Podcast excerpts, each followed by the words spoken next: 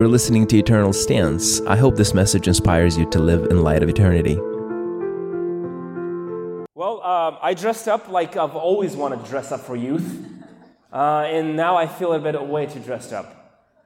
Uh, if you are wearing something like Max, then I'm just saying, you know, well, you know, Max, you actually look good. Don't worry. Uh, if you wonder why I'm so dressed up, I don't usually come like this to to youth ministry. It's just I I was at work and then I drove straight from work here. So don't let that distract you, okay? Just put that out there. You know, don't allow that to just kind of become like, oh, I wonder, I wonder, like, oh, if you wonder, I wonder what he shops at. Uh, Ross and Marshalls and TJ Maxx, we're like best friends. But like, so uh, some of the girls are like, yeah, we can tell. Um, but Julie actually is really excited that I should change my shirt. This is new. You haven't seen this before, I know. Because um, I'd wear the same shirt for like three weeks in a row, and like, yeah, that's what you wore last Friday. So like, and I'm like, how do how do people have time to point this out, right? Like, how do people like? But apparently, Julie does, uh, and Ida, I think, a lot of times points that out. Um, regardless, I think regardless how you're dressed up, and how you came here and what it took for you to get here. And maybe if you don't feel like you belong in here, I want to make it very clear that you are amongst awkward people, but you belong here. I want to make it clear that there's a reason why God has brought you here today. And uh, it has to do with something bigger than anything that you've ever wanted for your life. He sees things from literally from a way higher perspective, because he's a, a lot higher than us, he sees things completely different. He doesn't see like every single one of us sees it. So when you're going through a trial, through a difficulty, trust me that when he says in Romans 8 28 and 29, when he says that in all things I work for the good of those who love me, he means that. And I want you to really, maybe, if you haven't done that already, make sure you memorize that, memorize that verse.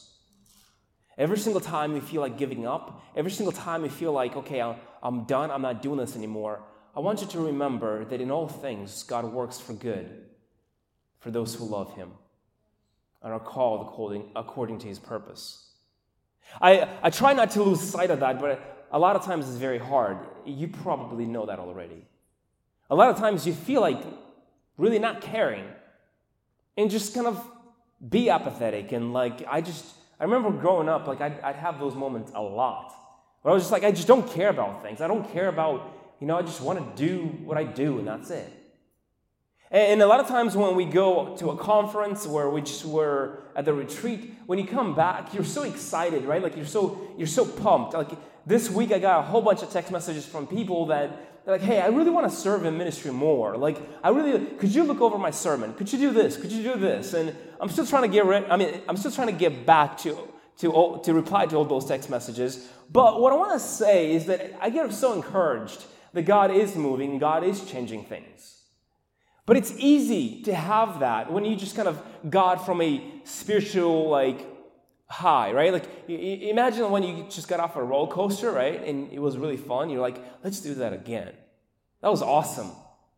Right? A lot of times when we start to do ministry, it's kind of like that, where God blesses a specific area of your ministry, where you, you maybe had someone that you know and they came to Christ, and that kind of gave you a boost, right? And you're like, okay, let's do that again. But then there are moments where you're like, you're like plowing concrete. Have you ever tried to do that? Don't do it. Like it's it's kind of pointless. You're like just kind of taking the plow and running it over, but like it's not doing much damage.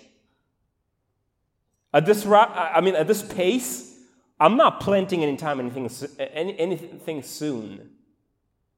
And a lot of times when you feel like you're trying to reach your friends, or maybe you wanna you wanna see your own spiritual life develop and grow, it's kind of like that. It's kind of like plowing concrete. You, you do a lot of work, but you don't have to. You, you don't have a lot to show for it.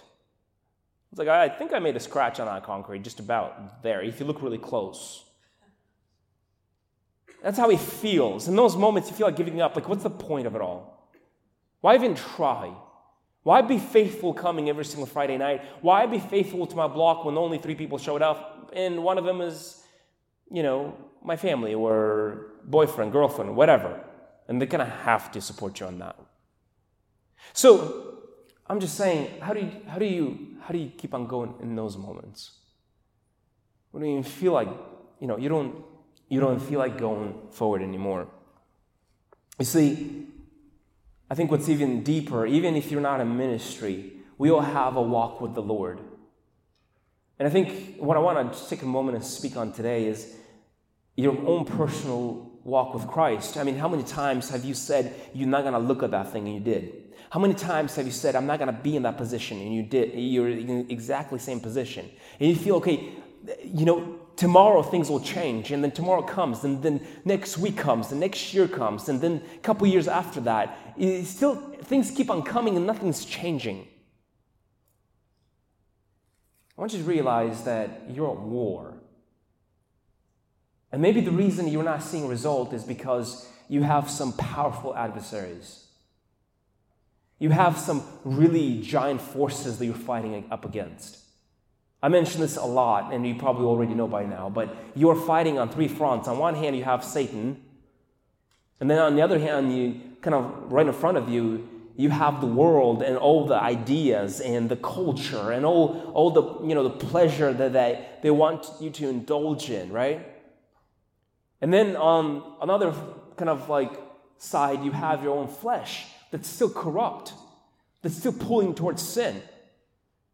So, so the reason you're not winning is most likely because you have a lot of fights that you're, you're going about. And even if you've won with the enemy, even if you kicked them to the curb and said, Get up, not today, Satan, uh uh-uh, uh, no, right?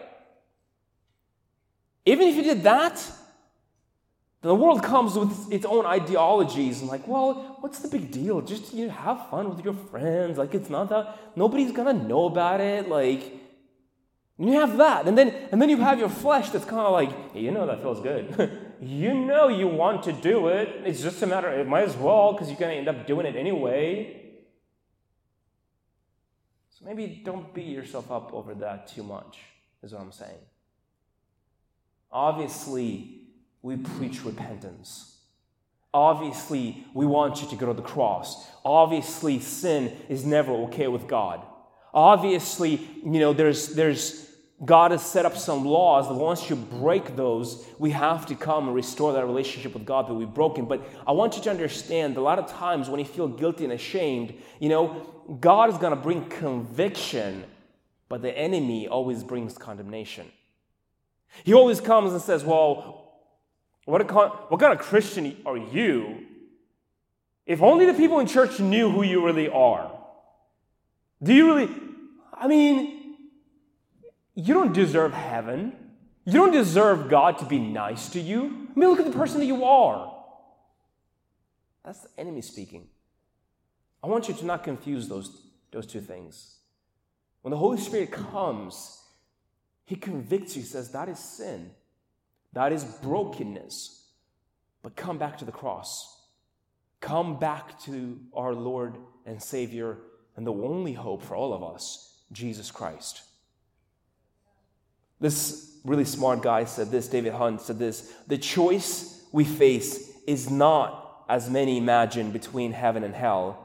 So he's talking about the daily grind, the daily thing that we, we kind of have to fight up against. Rather, the choices between heaven and this world. Even a fool would exchange hell for heaven, but only the wise will exchange this world for heaven.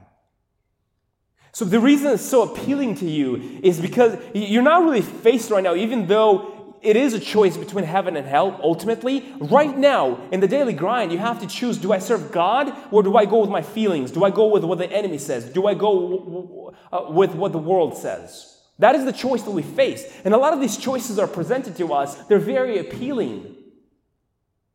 Like, it's not like, oh, do you like to, um, do you like to hug a cactus? No, thank you. That's not something I really want to do on my free time, period. Right? Do you want to hug a porcupine? Nope. Not on my plan. Sin is not like that. It's not like so, something so repulsive that you're like, yep, not interested. No, sin, it's, it's, a, it's a deception where it's, it's presented to you in a way that's appealing, but in the end, it'll kill you. That's what it is. It's presented to you, so you always have to make that choice. And then the bigger kind of perspective here, Augustine said this, says this the soul is torn apart in, painful, in a painful condition as long as it prefers the eternal because of its truth, but does not discard the temporal because of its familiarity. So, what Augustine here is saying is we know that God exists. We have that truth in us. We know about eternity because there's so much in us screams that, right? There's got to be more to, the, to this life than just sort of, you know, today and whatever I can get out of life. I think once you get past 25, you really realize pretty quickly that money doesn't really bring the joy that was promised to you. Money might give you freedom, right? Like if you have money, you don't have to work. So you can actually, you know, enjoy your time how you want to enjoy your time. But like money is not going to satisfy.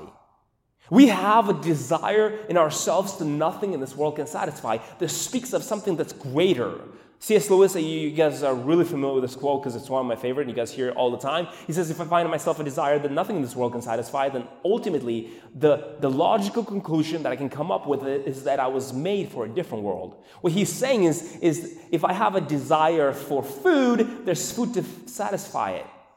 If I have a desire for sex, then we understand that in the right context, that's a gift, and that's, that, that desire can be satisfied in, in God's timing, in God's way. But this, this desire that we have for the eternal, for there's got to be more to life than just now, nothing in this world satisfies that. So, so what Augustine is saying is, our soul is torn apart because it knows there's more than this, than this life. So you know, he, the, our soul knows this truth, but then everything looks so familiar to us. The cars, the money, you know, the people, you know, the, the, the, things, the nice things you can get, you can touch, you can hug, you can smell, so on and so forth. And it takes over your senses, and it's so familiar to you. So we're constantly torn apart between what we know to be true and what's so readily available, so, so familiar to us we're drawn towards that. I mean, can you go and hug God? It's, it's not, you're like, oh, is that a trick question? Kind of is. Can you go and hug God? Well, of course, you can go have a devotion with God, but God is not something where someone that's tangible, right? But you can go hug a person, right? So to us, it's, this idea of going and, and having a relationship with God is somewhat foreign. We know it's true, but we, it's kind of foreign. But we can, we can have our relationship with people, and that's why it's so hard, because our souls are torn apart between that and that. What I'm telling you is, is that it's hard. It's not easy. I mean, we have a lot of problems as far as like in ministry. I mean, you have a lot of different people with different kind of like, you know, problems. And I, I always say that people are messy. Because they are. You know, people even in church, I mean, there's a lot of people that, you know, they didn't, you know, they, they you know how hurt people hurt people and forgiving people forgiven people forgive people if a person all of they all they experience is hurt they're going to carry that with them in church. And they're going to start hurting other people. So if you're in part of this youth ministry and some, somebody gossiped about you, if somebody you know spoke ill of you, or if someone just kind of like doesn't like you, please understand that you're in the church, and in church people will hurt you. But this is also a place where God's gonna heal you. God's gonna speak to you. God's gonna raise up people around you that are gonna love you and care about you kind of like our, families, you know. A lot of them are very dysfunctional.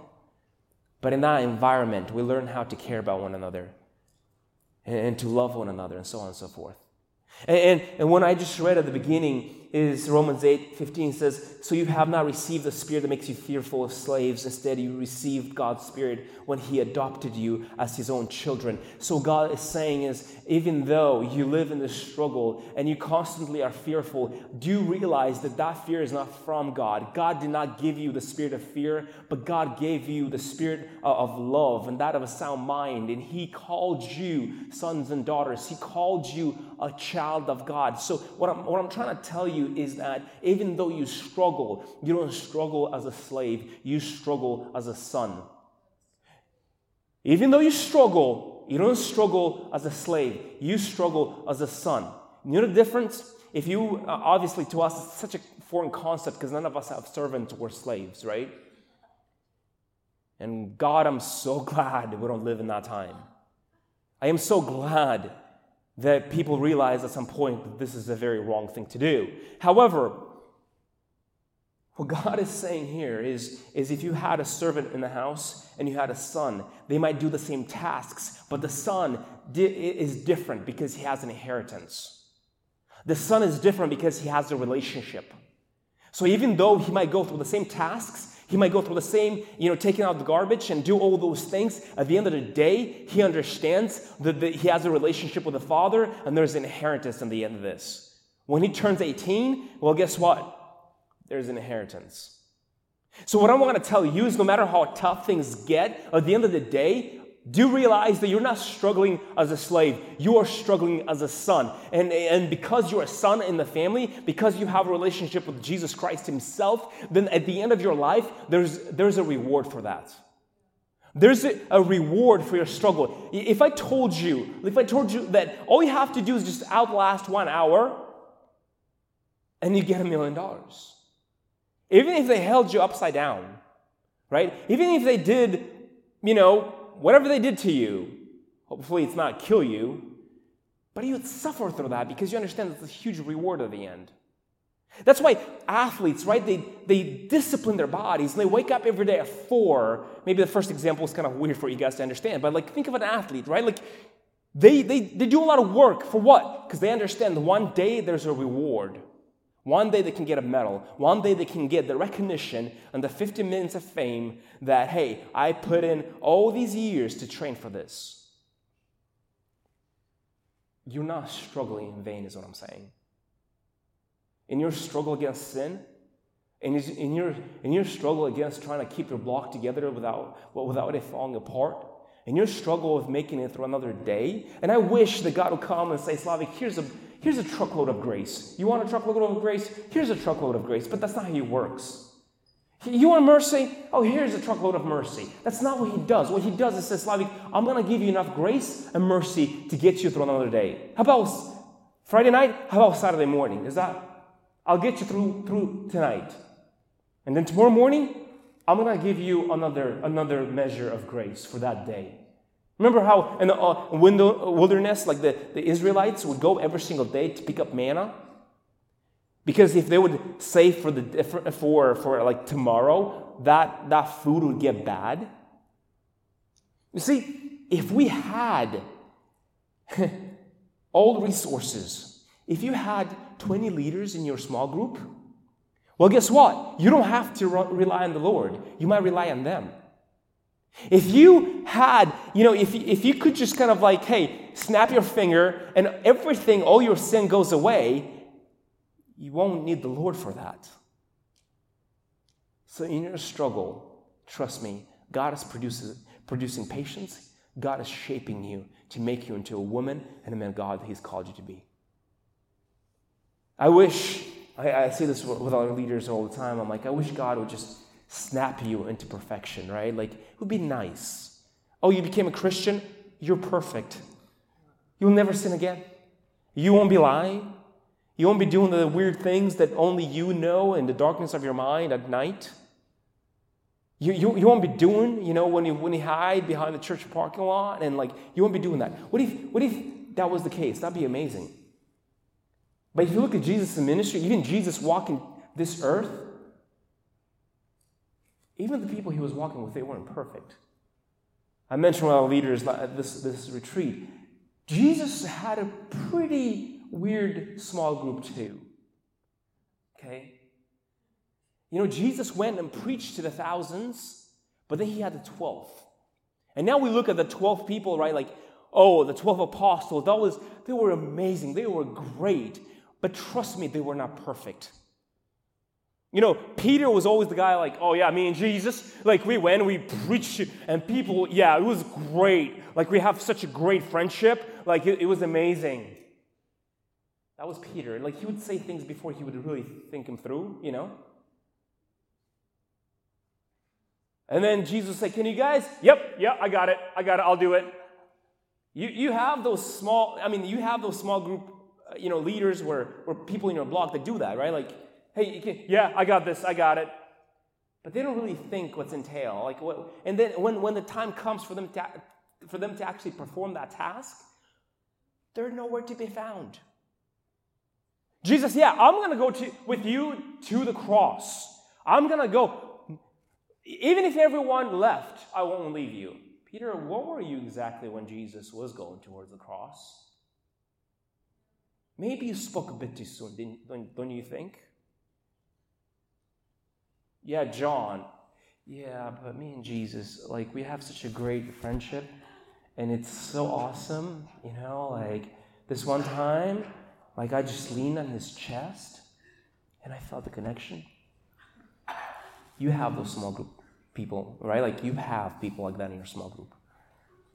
And they're like, John, um, kind of weird. sure, it's fine, I guess. People are like, oh, you know, John is, he's got his own little world, right? Like, he kind of lives in that. And then you had Matthew, the tax collector, the IRS, and everyone was suspicious of him. Like, is he going to report me? And Judas, well, we know about his story. He's a, he, was, he was a betrayer. And if you thought that maybe some people in your block didn't succeed, and you've tried everything possible, and still they turn out the way they turn out, remember that even Jesus lost one. That even Jesus had about a 95% success rate. So when you do everything you can to minister to people or to help people, and they spit in your face and they betray you and all that, remember that you shouldn't reply based on how they treated you. You should reply on how much you're loved by Christ Himself. Jesus had his own struggles with his own small group. And he had people that called them demon possessed. So if you have religious people that tell you they are crazy in your mind, in your head, you're you're not in a bad place. Even Jesus was called demon possessed. And he says, If they treated me like this, do you think they're going to treat you better? In this world, Jesus says, you will have struggles. But guess what? Rest assured that you will overcome because I overcame the world. So, the hope that we have in our struggle is that Jesus overcame it, and we can too. I want to give you four things that you can do practically. That's one thing that I try to do in my sermons is to give you practical things that you can do. That you can take your relationship with the Lord to the next level. No matter how imperfect you are, no matter if you just right before this you sinned, no matter what you're going through, I want to give you four things that you can, that will be tangible to you, that you can actually do, right? And, and that you would actually succeed. The first thing is to turn your eyes on Jesus. I don't know if you have any other plan, but I don't have a plan B. So when you sin, the first thing that I hope you do is you go back to Jesus, back to the cross. And repentance, I've mentioned this you know, before, and I'm, I'm to I'm gonna mention a lot of times from now on, repentance, it's not a when you sin thing. Repentance is every second thing. You're constantly examining yourself. Am I living in the faith? Am I walking with the Lord? Am I, uh, uh am I on the right path?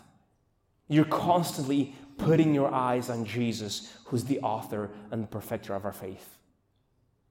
And as you put your eyes on Jesus, and there's going to be times when, when you're going to have to go to the cross and just bawl your eyes out because of the sin that's in your life, I really encourage you that you'll never go a second without repenting when you just sinned. I hope that you're like Peter, even though you've messed up bad, you the next thing you do is you go back to the cross and say, Lord, forgive me. Would you restore me? Would you, would you put me back where, where you called me to be? It's an every, every second thing. The next thing I hope that you can do, and I hope that you take out of this, is first to put your eyes on Jesus. But the next thing is there has to be growth. You cannot tell me that you're a Christian if you're in the same position that you are today than you were five years ago. If your Christian walk is exactly the same as it was five years ago, I'm not sure you're saved. I know that's a big statement. I, I, and I'm not joking about this, guys. I'm not joking. This is not like, oh, I'm questioning your salvation type of joke. This, that's not what it is. Faith changes things. If nothing's changing in your life, if you're not growing, then you, you, need, to go, you need to go to the cross. You need to re examine your faith. There has to be growth in your life. You cannot, you cannot do away with that. 1 Peter 2 says this So get rid of all evil behavior. Be done with all deceit, hypocrisy, jealousy, and all unkind speech. Like newborn babies, you must crave pure spiritual milk so that you will grow into full experience of salvation.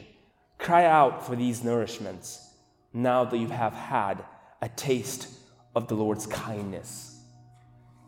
Put your eyes on Jesus you know, I love this, I love this song that says, Put your eyes on Jesus, and the, the, the things of this world will become strangely dim, meaning they will disappear out of your life. So, as you put your eyes on Jesus, the next thing is the Lord is going to open things in your life like jealousy and hypocrisy.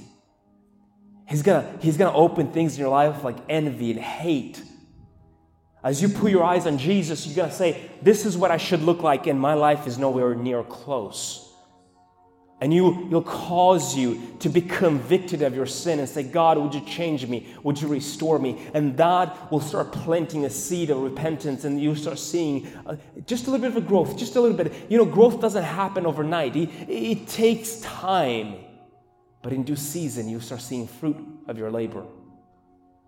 You, you, start, you start seeing how you're no longer hateful, how you love people, how you care about people, and so on and so forth. Put your eyes on Jesus. Make sure you grow. The third thing is make sure you serve. Nothing changes a person like dying to themselves and saying, I'm going to put other people's needs above mine. Nothing changes a person than dying to yourself Obviously, Jesus is the one who does the change. I want to make that very clear. But he does it by, by putting your passions on, on what he loves, and that is people. So if you came in here and you're like, I don't know, I'd love to serve, but you know, I don't know if I should clean after spoken truth. By the way, one of the great worst things why I don't like about uh, New Year's, you know, what I don't like about those parties? The aftermath when the same five people have to clean up the whole building. You came here, you had fun, and I can say it now because, you know, I want to have a good cheer on that party night. Um, but I can say it now that, like, every single year we do that. It's the same five or ten people that stay and vacuum everything and make sure everything go above and beyond. And at 7 a.m., they just kind of like just pass out on some couch or on a chair. You're like, you shouldn't be doing that for It's not good for your neck. Right? Like, but it's the same people that I see constantly. Well, because see, it's like I just don't understand. Like, well, my calling is not really into hospitality, you know? If I told my mom that, if my mom told me, take out the garbage, and I'm like, yeah, but you understand, like, my calling, um, it's not about, uh, you know, disposals and garbage and, you know, taking the garbage, uh, garbage out. You know what she'd say? Oh, you're to find your calling really quick. Like, right now, you're going to find your calling. And you know I'm right on this one because your mom does exactly the same thing with you. Oh, you don't want to clean out your room because it's not your calling? Oh, you'll find your calling. Service, Jesus himself wasn't too good to wash the disciples' feet. Jesus himself was not too good to touch the lepers. Don't tell me you cannot reach out to the homeless people because it's not your calling. Don't tell me you cannot serve uh, other people while everyone's gone or whatever, you cannot wash the dishes. Trust me, it's not as bad as washing people's feet. They stink a lot worse than food that was just is just fresh. If Jesus being God found it in his calling to serve us, trust me, there's no job that's below any of us. Serve. And the last one is share your faith. God has called us to be witnesses. The great commandment is to love one another. And the Great Commission goes hand in hand with that, and that is to go and preach to, to the whole world. The Great Commission is not a suggestion, it's a command.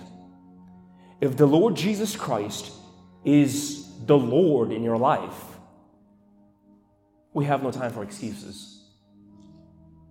The Great Commission or the Great Command are not suggestions.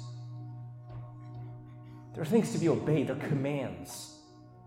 You're my friends because you love me. You're, you're my friends if you do what I command you. Those are Jesus' words. I'll read you some quotes by some really smart guys.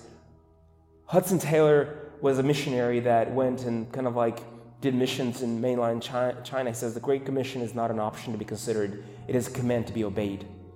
The church, C.S. Lewis says, exists for nothing else but to draw men and women to Christ, to make them little Christs. If they are not doing that, all cathedrals, clergy, missions, sermons, even the Bible itself are a waste of time. God became man for no other purpose. If we are not reaching our community, your college, your, our city, you know, our state, our nation, if we're not doing that, all we're doing here, playing for each other, it's pointless. Yeah, it's great that you got in. God has called you to take the same thing to the ends of the earth. Put your eyes on Jesus. Make sure that you track your progress. You track your calories, you track your gym. Some of you, okay, fine. Some of you track your gym attendance and how much weight, uh, I mean, how much weight you did last time. You should track your growth, your spiritual growth. There's things that I used to do at 16 years old that I cringe at now. But even today, I have things that I need to, to work through and sins that I have to co- confess daily.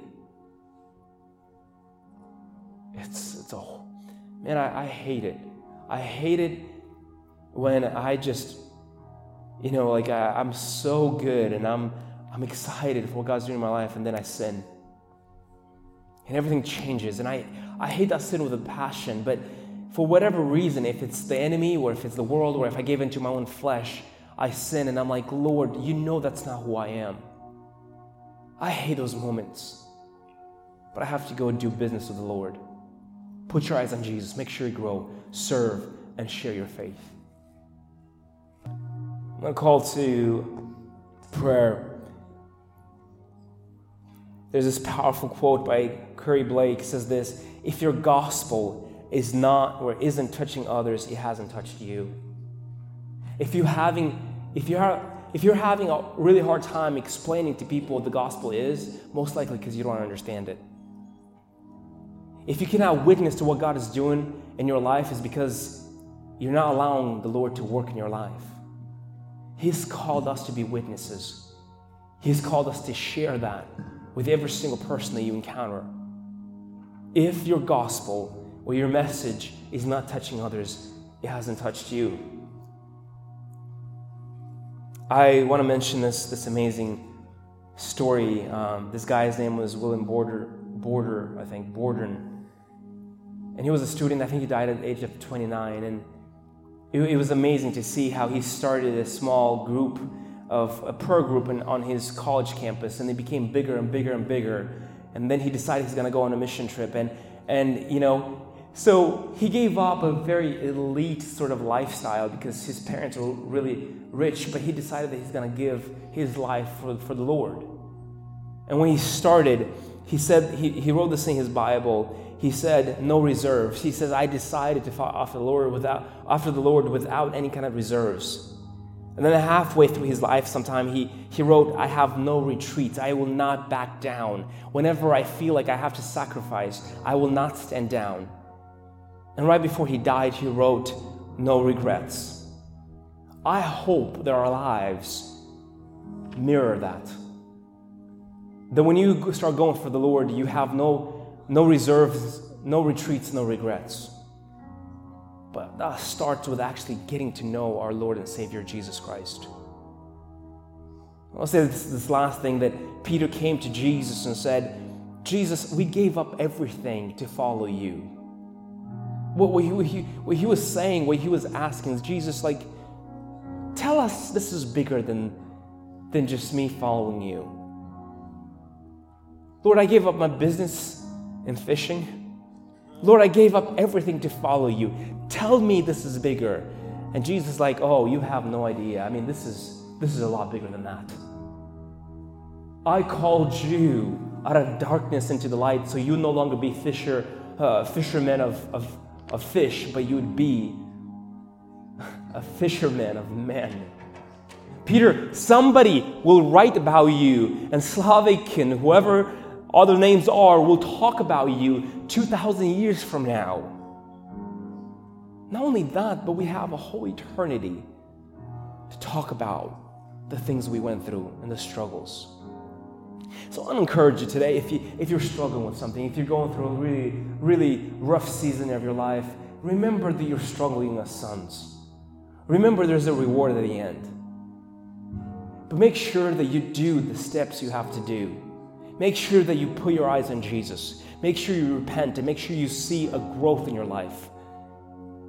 Make sure that you serve in the house and you're invested because where your where your treasure is, right? Like where you put your time and your money, there your heart is gonna be. If you want your heart to be passionate about people, invest in people. If you want your heart to be passionate about the church, invest in, in the church. And the last one, that you share your faith. That you become a witness to what God is doing in our generation. Would you stand with me? Thank you for listening to Eternal Stance. My hope is that these messages will help you to live in light of eternity. If this podcast is a blessing to you, would you share with other people? Thank you in advance, and until next time, God bless you.